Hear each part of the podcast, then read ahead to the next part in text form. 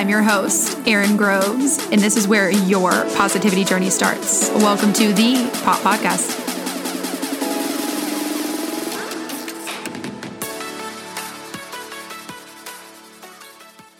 All right. Hey, hey, hey, guys, and welcome back to the Pop Podcast. I am your host, Erin Groves. I hope everyone had a fabulous weekend. Here we are, another Monday. And another very special guest. We all know I love to do these interviews. And I actually listened to her on another podcast, and she is the perfect guest for this podcast. She was an engineer turned entrepreneur, which I love those stories. An author, ultimate book of outfit formulas, and the CEO of Get Your Pretty On. Alison, say hello. Welcome on. Oh, hello. Thank you. Such a great introduction. I want you to give my audience a little bit more background. I've done some research, but I like to turn it over to you. Just introduce yourself a little bit and give us some background on who you are. Absolutely. So, I am a recovering yoga pants addict. Let's just start there. and I started Get Your Pretty On back in 2012, honestly, as my own personal blog and as a way for me to solve a problem that I had myself, which was getting dressed every day. I'm a mom of three. My husband and I met on a blind date, which I don't think that's even a possibility anymore, is it? Like you can't have blind dates anymore because people will Google Google each yeah. other, but uh, that tells you how old I am. and we live in Flower Mound, Texas. Um, we've got a few acres and lots and lots of animals three horses, ducks, goats, donkeys, you name it. So we're living the life here and uh, loving every minute of it. Wow, a blind date. That is crazy. Yeah. So was it like friends set you up or? Yes, neither one of us wanted to go. So my neighbor and his best friend set us up.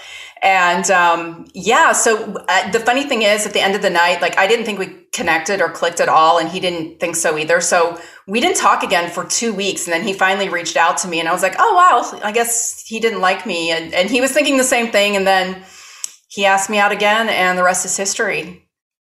Wow, that is so interesting. See, that's the ideal way to get in. Or I'm single and I'm 25, and everyone's on apps and doing all this stuff, and I've just kind of been. I don't know if it's a God thing, but I'm just very like go with the flow. So it is interesting to hear. I know my parents met through work. So I'm like, there's always so many different ways that you can. Oh, yeah. For sure. When it's meant to be, the right person's going to come along at the right time. Yeah. That's so cool. Well, you were an engineer, like I just mentioned, turn entrepreneur. And I know your blog was a passion project. So, my first question to you is as a recovering yoga pants addict, I like that little phrase there. What prompted you to start the blog outside of that? Was there a part of you that wasn't fulfilled in your day job and was craving something more or did you just start that start this as just a hobby that took off eventually honestly you you you hit the nail on the head i felt like a square peg in a round hole i'm equally right and left brain. So while you know I was able to fulfill the tech side of me through engineering, I always felt like there was this creative side that I just wasn't exploring and something was missing. So I had this just discontentment in my corporate career for many years. And on the side, I started acting and I was doing acting classes and, and found that this was really a good creative outlet for me. I was enjoying trying on different personas. I've always been an introvert and it was good for me in so many ways. I got comfortable on camera, in in improv situations, you know, just having so many different um, scenarios thrown out there yeah. that I was getting all of these skills on the side and really just enjoying this creative pursuit of acting while I was still in corporate America working as an engineer. So I was able to kind of satisfy both of those things. Then back in 2012, I got the opportunity to work from home, which was extremely unusual at that time. Like everybody's doing it now, right? Um, but that was really when things started to shift and change in me. I got into a rut. Um, I call it my yoga pants rut, but honestly, getting out of that routine of getting dressed every day, which many of us can relate to because of the pandemic. Yeah. I started noticing a lot of things in my environment changing. Like I, I just wasn't feeling as motivated and I was really, really not enjoying my job at that point in time. And I just knew that something had to change. So I started with getting dressed every day because it felt like such an easy tangible thing that I could do. I didn't know how to change my job at the time or anything else that was going on that I just wasn't happy with. But I knew that if I got up in the morning, got dressed, put on a little bit of makeup, made a little bit of an effort with my appearance, that it honestly affected the way that I felt the rest of the day. And once I made that realization, that's when I decided to start my blog, Get Your Pretty On. This was a creative outlet for me where I was getting to write and uh, take photos and, you know, talk about style and share what I was learning on my style journey. I never felt stylish. I still don't identify with being a stylist or even a stylish person. It's weird to me when people say that. I went to the doctor this week and my nurse, um, she's known me for a few years, but she's finally said, Hey, what do you do? And I told her, and she's like, Oh my gosh, that's why you always look so stylish. And I just don't identify with that even to this day, which is kind of funny. But as I was learning about style and sharing what I was learning, I, I discovered something that you know I've brought with me through my entire entrepreneurial journey and that is you don't have to have it all figured out you just need to be one step ahead of where everyone else is in the journey in order to share what you're learning with them. And honestly I've built outfit formulas and everything in my career based upon that concept of just being one step ahead. I love that. I always say I love that. I need to stop saying that. Spider's going to kill me. Um that is every single entrepreneur, and this is like where I'm going to get on my soapbox a little bit, says the exact same thing. And I've heard that av- advice from so many people. My mentor tells me that all the time. Just take that next best step. My question to you on that is being one step ahead as an entrepreneur. What advice would you give for people out there listening that are overwhelmed by that concept or feel overwhelmed? For me personally, with this podcast, it feels like you're always behind, even though I know I'm a step ahead. So, are there certain things that you told yourself or certain pieces of advice that you would give to young entrepreneurs who are going after their passion or are just trying to be one step ahead? Definitely. So, I think number one is don't play the comparison game because there's always going to be someone ahead of you. And if you're using that as your litmus test every day, I know I, I've had to make it a practice not to go on social media every morning because if I do that, then I'm going to look at what everybody else is doing and feel like I'm having major FOMO or I should be ahead in this area. You have to use you as your progress, right? So where you are now versus where you were yesterday, six months ago, last year. I find it very helpful to journal for that mm. very reason because I love looking back. I keep an electronic journal on my laptop so that I can just search dates and look to see what was going on a year ago, three years ago, five years ago, because I can see the progress and all of the things that have happened since then. It's not easy to see that when you're in the day to day journey. So, number one is stop the comparison game. If you are going to compare to anything, compare to your past self. Number two is we all have imposter syndrome. And, you know, especially as women, I think that we struggle yeah. with this so much more than men do that we feel like we're not qualified unless we've done this or that, or we have this certification or this degree or whatever. And that's just not the case. You have something of value that you can share with the world. You don't have to be, you don't have to pre qualify yourself for that. So, um, you know, I really just want women who aren't having that belief in yourself to know that what you have to share is valuable. Your experiences were given to you for a reason, and that's to share them with other people. So, absolutely trust in that as well. And also, progress over perfection. I think we all set out on this journey thinking, everything has to be perfect when I do this. Like, you know, it has to be, my podcast has to be perfectly produced. My website has to look like this. And, and the fact of the matter is there will be many iterations of everything that you do. And each of those iterations, you're going to get better and better and better as you learn more and discover more. Start somewhere and don't worry about if it's messy or imperfect because you can always course correct and adjust over time. Perfect explanation. And it's hard when you're, and I notice this about myself launching this podcast. There's always something like I could be doing this more. I could be doing this. People are giving you feedback. And this is one, you know, like enlightenment that I had yesterday when I was talking to someone. She's like, Erin, what do you want? What is the content that you want to put out there? And I think mm. we live in a world with social media that everyone's telling you what you should be doing. And we just have easy access to people. I think it's a lot harder to stay in that present moment and just remind yourself, like, this is your journey and you're the only one that lives on that journey. And I tell people that if they're trying to go out and do something, I'm like, you're the only you out there. There's no other Alison. There's no other Erin. So take those experiences and how can you create something? And I know for you, community has been huge in the growth of your business. How did that come about? Was that something that you really put intention on, or do you feel that was something that kind of had that, you know, one step at a time, and then here we are with a huge community of ladies? I think it was more the second thing. It was one step at a time, and here we are with this huge community. And honestly, this has been the thing that has surprised me most out of anything that I've done is the community that has come around Get Your Pretty On and the Outfit Formulas program. I started out as a blogger. I blogged for two full years before I made any money at all doing any of this. And that's when I launched my program. But during that journey, people got to know me. I was honest about where I was, you know, coming from. I didn't pretend like I knew more than I knew. Um, I felt like I gave them a lot of access to who I really was, and they learned to trust me. And that's really, you know, a big part of the success of everything that I did from that point forward. But I think the thing with the community is that number one, from day one, really setting the tone for the people that follow you, you know, being as authentic as you possibly can be will attract people to you who are like you. And therefore, you're going to get the community that is a lot like you. If you're being authentic, that is who you're going to draw to you. And a lot of that was happening. So I was getting a lot of women who were not feeling like they were stylish or weren't, they didn't have a lot of confidence. And they felt intimidated when they walked into stores and tried to pick outfits out for themselves. And whenever I brought all of those women in together and allowed them to support and lift each other up, that's when this beautiful thing happened where all these real life friendships started to happen. And the community at, at Get Your Pretty On has, has been absolutely hands down the best part of this entire experience. You know, we're, We've had over 100,000 members in Outfit Formulas. We have millions of readers per year on Get Your Pretty On.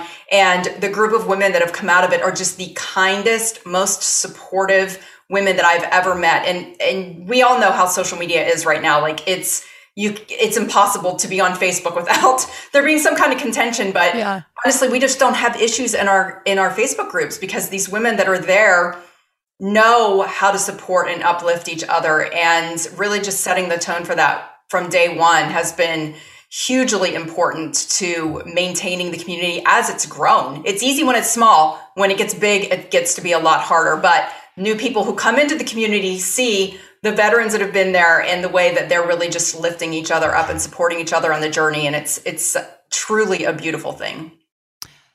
Give the audience some background. I'm going to touch on growth. I have a question a, a question for you um, after, but give the audience a little bit of background on where Get Your Pretty On came from and why you did the wardrobe capsule. I think that story is very interesting and it just comes back to solving a problem for your readers and for your audience.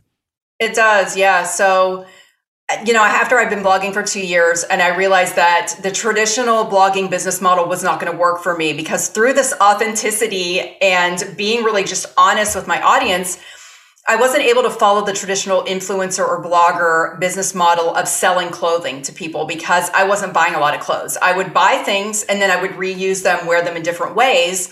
And I was told by other friends at the time who were blogging, you're never going to make it in this. You're never going to make money doing this. You're not going to make a living at this because you're not selling clothes to people. So I realized very early on that if I wanted to be true to who I was and not do the Amazon hauls and all the things that other influencers were doing, I was going to have to figure something else out. So I sent out a reader survey. I asked my readers at the time if there's something, a service that I could provide for you, what would that look like? And I got tons of responses back, and there was a lot of overlap in those responses where they were asking me, just give me a shopping list. Tell me what to buy when I go into the store. I get in there and I'm so overwhelmed, or I have a whole closet full of clothes and I don't even know how to pair that up. So tell me exactly what I need and show me ways to pair that up. So I started working on this list and then I realized that there was a little bit of a formula here. And I went back to my engineering background. I'm like, hmm, I didn't even realize I was creating a capsule wardrobe. I didn't even know what a capsule wardrobe was. Like I'm, I'm revealing the the absolute um, lack of knowledge that I had in the style space at that time. But I realized that if I had so many bottoms, pants or skirts, so many tops, so many jackets, so many pairs of shoes, and so many accessories, that you could mix and match them into all of these different combinations so that women could rewear the pieces and have different ways to pair them up. So that's really how the first capsule wardrobe was born. At the time, I believe we had it branded as Style Challenges, which we rebranded into Outfit Formulas based upon this formula that I accidentally stumbled upon. And the first time that I launched this, you know, I told my community about it, announced it on the blog, and I was like, I'm going to be happy if 50 women sign up for this thing, okay? 500 women signed up right out of the gate. And honestly, that's the power of being willing to build the community first and have those two years of just pure blogging where I was getting to know my community and interacting with them and then gathering that feedback and involving them in the process of creating the program that would best help and serve them. And that's the secret sauce right there. Identifying the consumer and then backing in a solution from there. I think there's a lot of people that make the mistake of the opposite and not that it can't be successful but i think when you have this group of community and you're asking them for their feedback it's like what they're telling you is exactly what they're going to buy so if you do something else it's like then you're trying to go into a market that you haven't already built right you blogged for two years and then I know you took a severance package from your day job and put full time into Get Your Pretty On. When did you know it was the right time to leave the corporate world? Was it a financial moment or a financial target that you hit, or was it more of an intuition and gut feeling thing of it's time for me to put full time effort was, into what I love? It was definitely the gut feeling. Uh, I felt like it was soul sucking after a while. And there were several years that went by that I was feeling this where we were having yearly layoffs. Um, I was in telecom and I was working on the landline side. I was not in wireless. So every quarter we would have these layoffs. I, I at one point was leading a team of 20 engineers. By the time I left, there were only two of us left on that team. And I knew the writing was on the wall. And someday my severance package was going to end up coming. But, uh, you know, there were multiple years that went by where I just wanted to be on that list. And when the time would come and I wasn't on the list, I had that degree of disappointment yet the flip side of that was well we're not in a financial place right now where i can you know take the severance package and make this work well i had been blogging for about six months when my opportunity came up and my manager came to me and said hey you can go over on the wireless side of the house and learn something completely new you know and different than you've been doing for the past 14 years or you can take your severance package so I talked to my husband about it, and it was kind of like that no brainer moment where I decided that it was time to go all in. I knew exactly how much money I had in the bank, and I knew exactly how long I had to make it work. So I got a six month um, severance package. I was able to stretch that for a year. And whenever I got down to around three months left, I still was not making money. And that is when the survey went out to my readers asking them what I could provide to them. I was working with a business coach friend of mine at the time, and she said, Alison, it's time. You've got to be willing to, you know, really put yourself out there. And you've been providing a lot of free, valuable content. It's time to get paid for that content now. And that's, you know, when that when that switch got flipped and everything started to turn around. Wow. When you're leaving a corporate job and going off to do their to do your own thing, I'm sure you had fear associated with that. What pieces of advice or things that you maybe did that you would recommend entre- or young entrepreneurs not doing when you're navigating fear and taking risks such as the one that you took? You know, most of my fear was around finances and whether I was going to be able to make this work. So, the number one thing that I did was I sat down and I made a spreadsheet of all of our income, all of our expenses. I really calculated it out to live on the minimum um, so that we could stretch it and make it work. So I think that really just having that safety net there is super important. Whatever you're able to put off to the side, that is going to help you buy your dream. You're going to be able to put that in the bank. It's going to give you some peace of mind. And yes, there, you know, I did get down to three months left in my severance package. And um, I feel like some of that fear was also a motivator for me whenever I kind of got to that point where I knew I had to make this work. You know, I was willing to do the bigger things at that point. I was willing to stick my neck out a little bit more and do the scary things and and and and really make the ask. And I didn't have that fire lit under me before then. So I, I, think it's both, honestly, having the safety net there and also having a healthy amount of the fear to drive you forward and to help you to make those decisions and do the big things that you need to do to get to that next level. I still have that there, you know, even now with a successful business and, you know, more than enough money in the bank, there are still reasons why I want to keep moving forward. And they're maybe not as fear based now, but I keep that fire lit under me in different ways and just keep growing and doing the things that I need to do in order to serve more women through the program. You hear a lot of super successful people that fear being at the top more than anything else. Could you give an example of something that now that you've built a, a successful business, uh, an example of fear that you have now that you're at the top and you've done all of those things?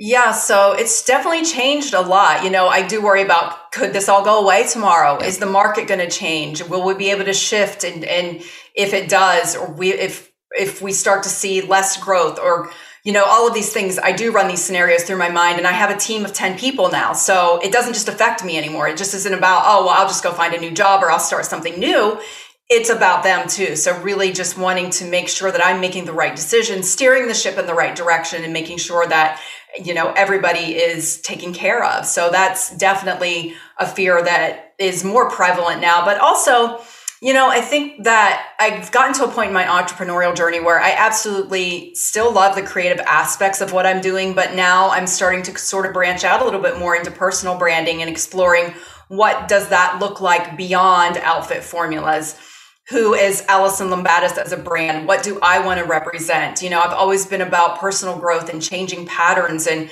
there's this whole other scary world out there that I'm just now starting to explore. And my next book that I'm writing is more of a self help book. And this is a new space to step into. So, uh, while it's scary, it's kind of that exciting kind of fear of stepping into the unknown and not knowing what the next chapter is. And and that's definitely helping me get out of bed every morning for sure. I always find those answers so interesting. And one of my favorite things you said was that entrepreneurship for you is a personal development journey.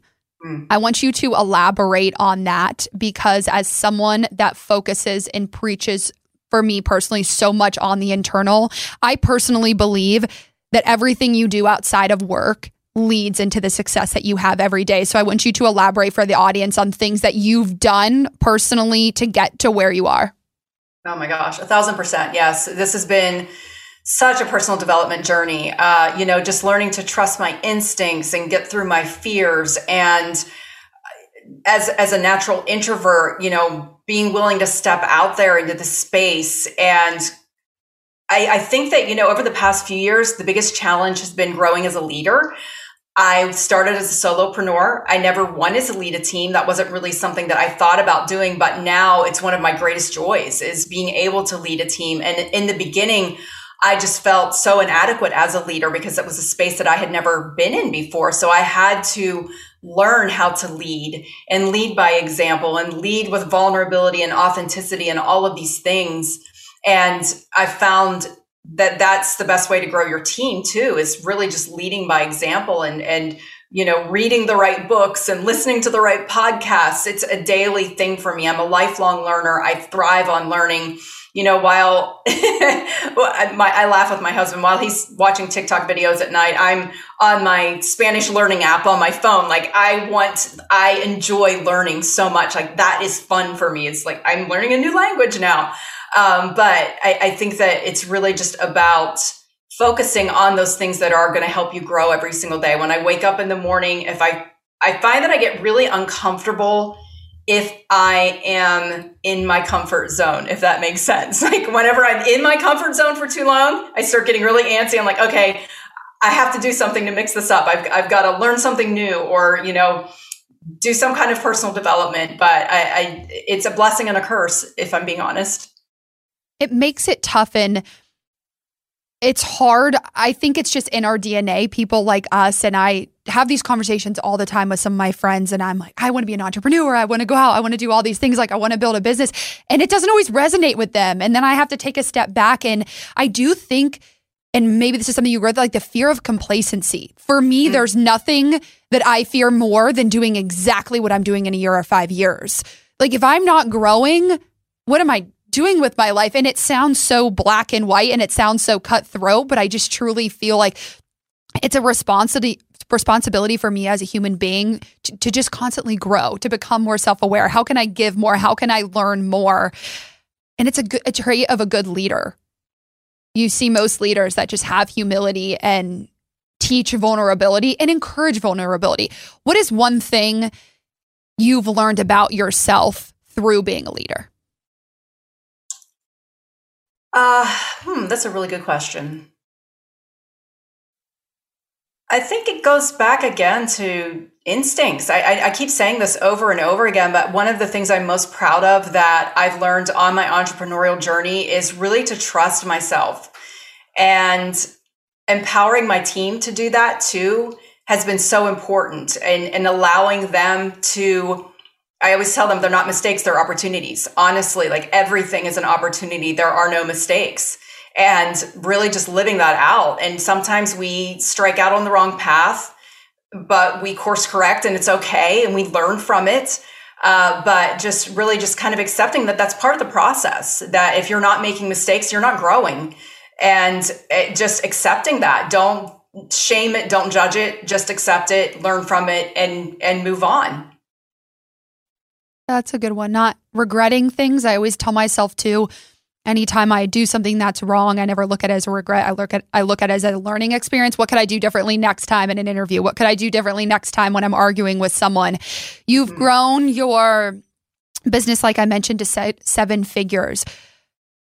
What have you learned in growth? You hear a lot of times slow growth leads to a lifetime of success rather than fast growth. Is that something that you experienced in your business or any piece of advice that you would give people who are trying to really scale a business?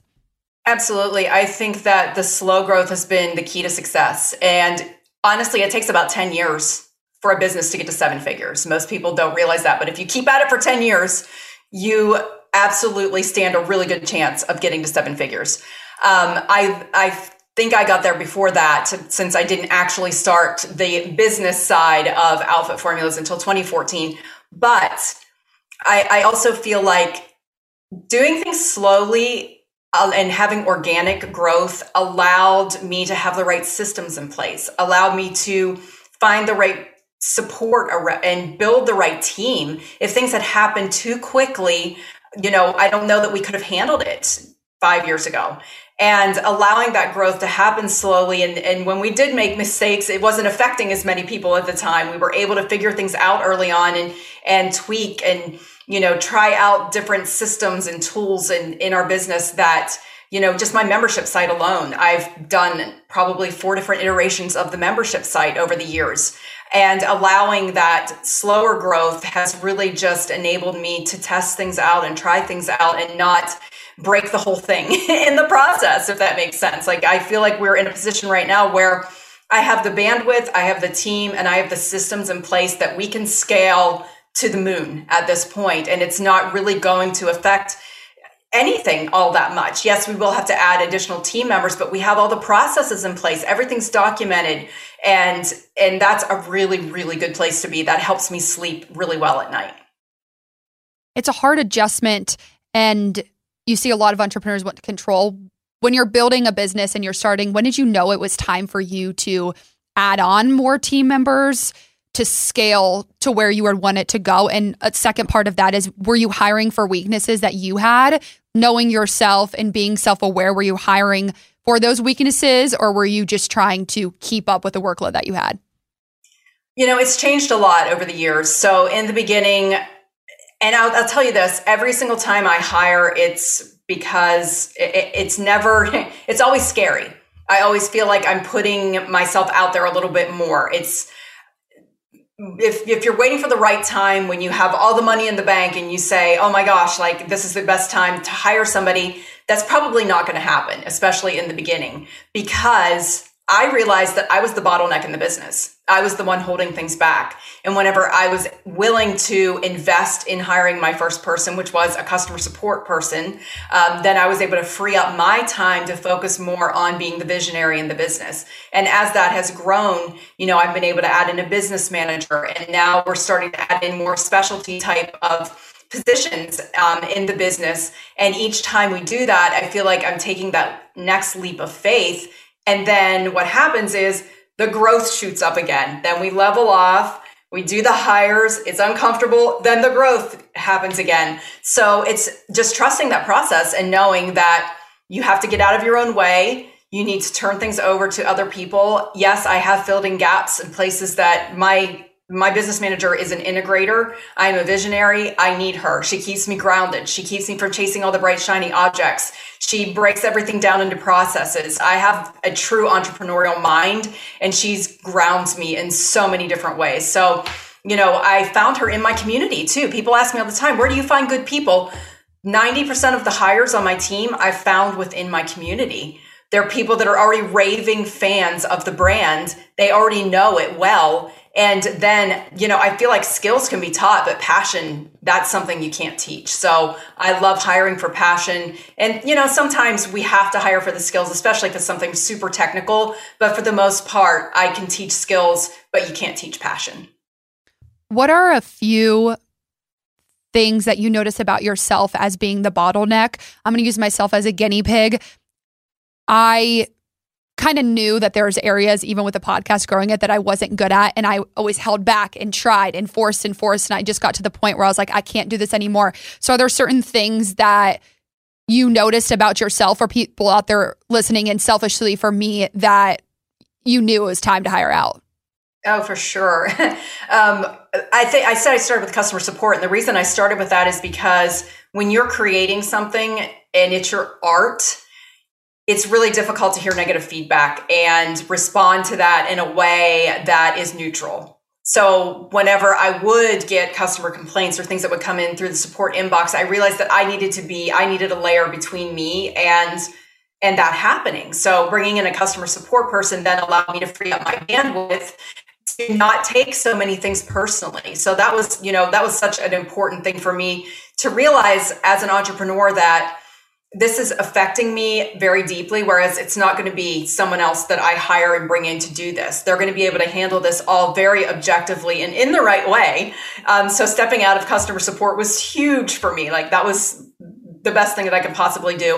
And then i was a i was a diyer i bootstrapped everything. I cobbled systems together in the beginning and whenever i had you know the big growth that happened in the first year I realized very quickly that that was way beyond my scope of tech knowledge and that I needed to bring somebody else in to be able to do this for me and build out the membership site properly on the back end.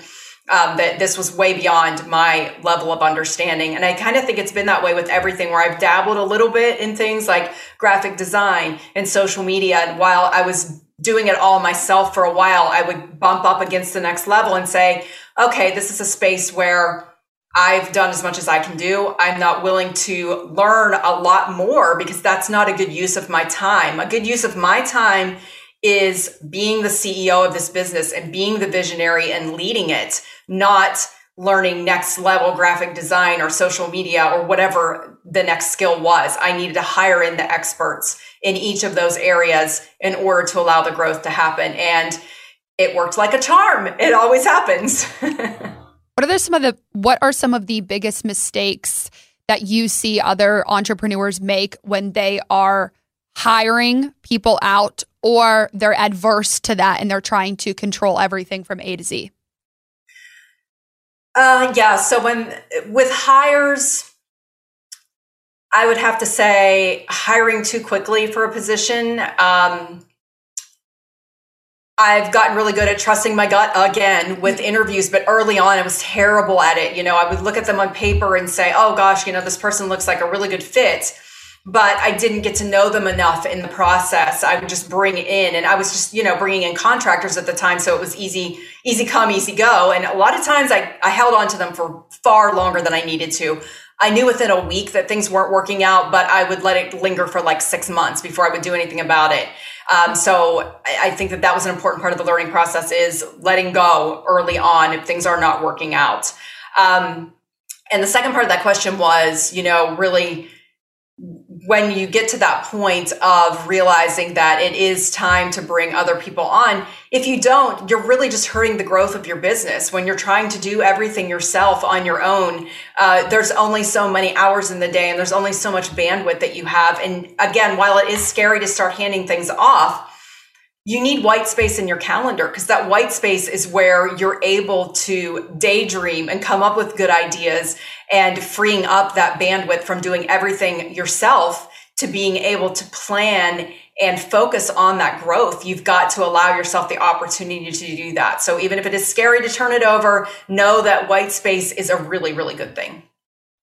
It's crazy to hear that so many people's journeys in entrepreneurship and yours was working from home. That's exactly my story. When I was forced to work from home during COVID, this is where this entire podcast was born. And it's crazy because people think you always have to be busy, you always have to do this. And I tell them, if you're in a place in your life where you have time, use that time. It's there for a reason. There's something that's being called to you, or there's something that you need to just digest further and learn more about. And you said you're a true entrepreneur. What are characteristics that you see in yourself and that you see in other entrepreneurs? Maybe there's people out there listening that resonate with unfulfilled in their corporate world, or maybe they think they want to be an entrepreneur. And when you list some things off, they're what comes to mind? You know, I think you hit on a really key um, trait of entrepreneurs, and that is that we're always looking to move the needle, right? We, you know, other people look at us and say, well, you have such a good job and you're getting paid well. And like, I don't understand. Why aren't you satisfied? And you feel like you're a unicorn or there's something wrong with you. Uh, if you're feeling that way, you might be an entrepreneur. Trust me on this. I felt that way for so many years when people around me in my job would say things to me like that and they didn't understand where this discontentment was coming from and this desire to do something else, to do something more, to work for myself, to be able to know that I had control over my destiny. I didn't have to wait for my manager to give me an assignment or a project or a raise. Like I was in control of that, even though it was really scary at first. Um, you know, I, I would never ever go back to working for anybody again. Like I, there's no scenario in my mind where that would ever happen again. But I also think that entrepreneurs are born. I look back to the things that I loved doing as a child and I would create little stores and, and pretend like I was a store owner and I daydreamed a lot. And, you know, I think that I could see like little budding entrepreneur Alison even back when I was eight years old and the things that I enjoyed doing and, and wanted to do. And, and so many of those traits that I've carried into adulthood, I just allowed you know society and the pressures of everyone around me sometimes it's your family sometimes it's your friends but everybody puts their expectations on you and that makes you feel like you can't strike out and do this different thing. And it's funny because I think even people in my family were like, oh, that's cute. You have a little vlog at your kitchen table. Ah. and I'm like, no, actually, I kind of been building an empire over here, you know? Like, don't worry about what other people think, what other people are saying. Just follow your heart and your dreams and trust that you were born different, that you were made different for a reason, and that you're never going to feel, feel fulfilled unless you actually pursue that reason. I just, the universe is a crazy place. I just journaled that yesterday after I had a talk. And it's one thing that I wrote down that I wanted to talk to people about because my whole life I was the only one that was doing something different. I was one that was up at 5 a.m. to work out. I was the one working two jobs on the weekends instead of going out and partying. I was one that wasn't dating because I wanted to focus on my career. I've always been that one friend and that one person in my office. And sometimes I'm the person that puts the expectation. I think, why would you ever want to stay in this job? Like, you don't want to have something for your own. And I catch myself and I've started to realize like, it's okay to be different what advice or things did you tell yourself? You hear a lot that entrepreneurship can be a very lonely journey. To me, it hasn't felt lonely because I've learned more about myself than I think I ever have. But what things, excuse me, did you tell yourself are to keep your mindset in a positive place and to keep moving when you do feel alone? Or you you do feel like the oddball out? Or you feel like everyone around you is telling you what to do and none of that is resonating with where you want to go in your life? You have to trust yourself. You just yeah. do. I mean you may not be understood by the people closest to you and i wasn't. I wasn't understood by even my husband at times. Like he is not an entrepreneurial mind at all and he you know just didn't understand all of these dreams and aspirations that i had and it would cause friction early on whenever i was you know heading down this path and i knew in my mind how this was all going to work out. Like I, I, had the fears, but I also trusted that this is going to happen. This is going to work. And I knew that it was one of those things where I would just have to prove it. And, and I did. But I think a big thing that helped me in this process was getting into masterminds and being around other like-minded women who were exactly like me. And when we would get together, we're like, "Oh my gosh, I didn't know people like you existed. Like this is it's it's such a different experience. Like I have my friends that aren't entrepreneurs and you know, we have our conversations and it's great and we talk about family and all the things, but when I get with my entrepreneurial friends, it is like next level mind-blowing conversations and it just I feel like my brain's lit up in, in every single way. So you have to find groups of women like you because it is a lonely ride and you need to have those friends that you can just call up once in a while and say, Hey, this isn't working. Like my marketing is what used to work isn't working. What are you doing? Or how did you find your last hire? Or, you know, there's all of these things that they only they understand really, really well. So find your people, whether that's through a paid mastermind or joining, you know, getting into some kind of coaching or something like that, some kind of organization with other entrepreneurs. It is going to be invaluable in your journey for sure finding people that are around the same phase of business that you are and then growing along with them because you're going to be reaching the same pain points in the journey and you're all going to be able to feed off each other and give each other advice in that. And it's just going to be so valuable and shortcut so many of the mistakes and and so much of the growth for you if you have somebody that's gone ahead of you or is in the same position that you're in what are some things that you would tell the audience now looking back on your entrepreneurial journey? Things that you advise people to do, whether it's trusting your gut or very tangible things, and then things that you would advise people do differently than you did. Maybe mistakes that you made that now you're looking back, you're like, eh, I wouldn't do that. Mm.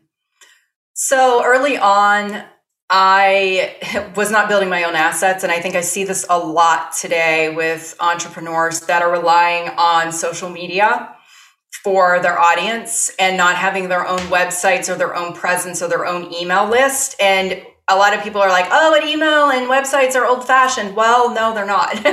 um, conversions still happen in email. These are the most loyal people that are subscribing to you. Text messaging service is something else that you can own. That's your list that you're acquiring. Social media can go away. We've all seen this happen. Facebook, Instagram, TikTok, whatever, it can go down. And then what? You have no means of communicating with this audience that you've built. So definitely build your own assets. And a web presence is still very important. People still need to be able to Google you and find you through a website. So definitely do that. I didn't start building my email list until I was two years down the road. And I think about all of the leads that I didn't capture during that time. Um, and, you know, I wish I could go back to that and, and really be able to recover that, but I can't now. So, you know, that's one thing that I advise everybody to do is just make sure that you have your own assets and you're building your own lists. And then what was the second part of that question that you? So I said, what are pieces of advice, like things that you would tell people differently. So that's something that you differently. And then what are some things that you would advise people to do outside of, you know, trusting your gut or are there tangible things that you would advise entrepreneurs to do along your journey? Yes, get a CPA. Okay. 100%. Like I was paying, once I did start making money, I had no clue what I was doing with it. And I was paying so much in taxes my first two years. And then I finally, stop doing it myself. Like again this is another example of you've got to bring in an expert and, and it was beyond my scope and i couldn't do it anymore. I needed a bookkeeper i needed a cpa i just recently hired a tax strategist that is actually able to advise me on the tax code is written for small businesses like take advantage of it. This is what you should be doing. Um, so really just getting your mind right with your money and your finances early on is super important. And again it's a, it's an investment and you may not think you have the money for it at the time but it's one that will pay back absolutely if you hire the right person and have them doing that for you. And now i'm in a stage in business where i can say investing in legal. I've had to defend my trademarks. And as Outfit Formulas continues to grow, I'm having more and more um, trademark misuse happening rampantly. So I, my team and I are not equipped to chase that down anymore. So I've had to bring on a legal team now and just every every step of the way it's like new level new devil you've got to adjust and be willing to make the investments in the next part of your business that makes the most sense for your growth so what is next for you you wrote one best-selling book I know you're in the process, or have you launched the ne- the ne- second book? So, what's next for you? Where can the audience find you? Pimp yourself out a little bit. Sure. So, what's next for me? I'm letting the universe decide. Honestly, I love I really, your energy. I feel like I'm multi passionate. I love being an entrepreneur. I love helping women feel confident. Honestly, that style is the Trojan horse. Confidence is what we're really selling.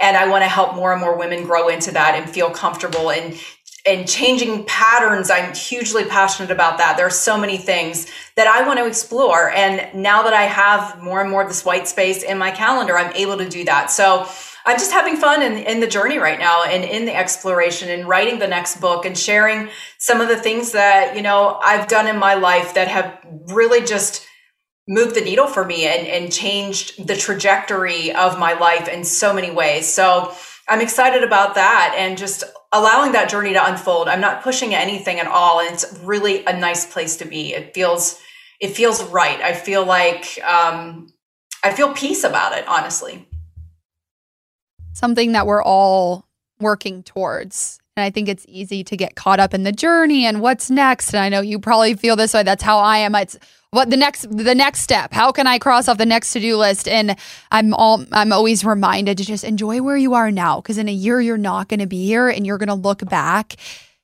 and just be like, where was Erin? Why was she not present? Why wasn't she uh, being, you know, grateful for all those things? So it's something that it's hard. I don't I mean when you have a mission and something that you want to go after that you're so passionate about it's like i just want to get there but something that i'm trying to mm-hmm. trying to work on.